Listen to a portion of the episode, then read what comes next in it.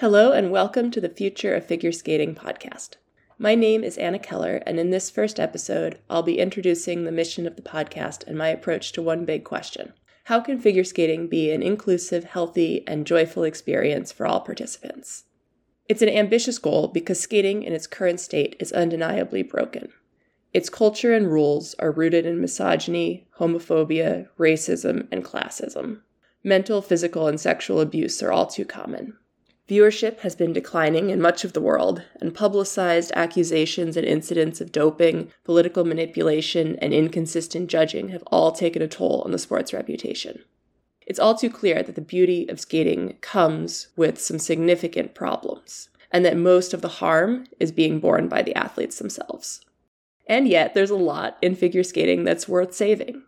Figure skating is a unique mix of art and sport it combines athletic feats with storytelling and self expression.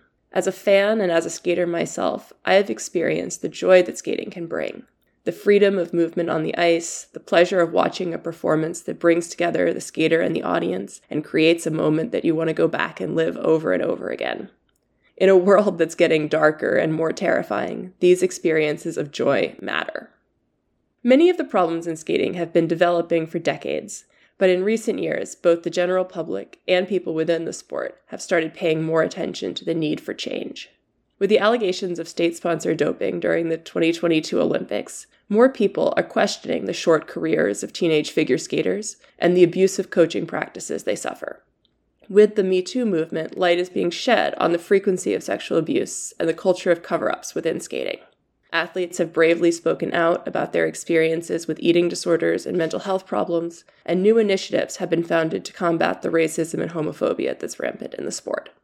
The mission of this podcast is to give a new platform for those changemakers who are speaking out and forge connections between the people who are pushing figure skating to get its act together.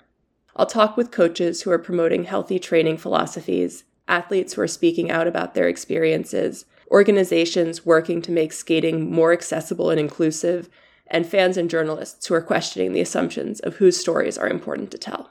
There is such good work happening around the world. By lifting up these efforts, I hope to add fuel to the movement and show the change is possible. A little bit about me. I am a white, queer, non binary person who lives in the United States.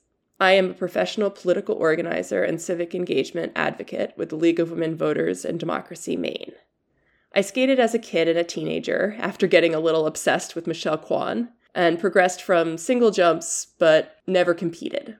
At age 27, after a 10 year gap without skating or watching skating, I returned to both and I quickly got obsessed.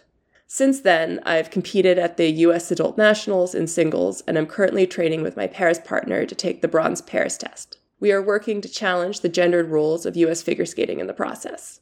I've also reported for the digital platform Absolute Skating on Grand Prix, Junior Grand Prix, and Challenger Series events, and have gotten to interview some exciting skaters. I'm bringing my perspectives as a fan, an adult athlete, a trans person, and someone who has done social justice advocacy and institutional reform work professionally for more than 10 years. However, I'm not an expert on athlete development, mental health, or the business of sports, and I'm going to need a lot of help to understand all the aspects that would make up a healthy, inclusive figure skating culture. I'm also fundamentally an optimist. I refuse to accept that the problems in figure skating are a necessary evil to produce great champions.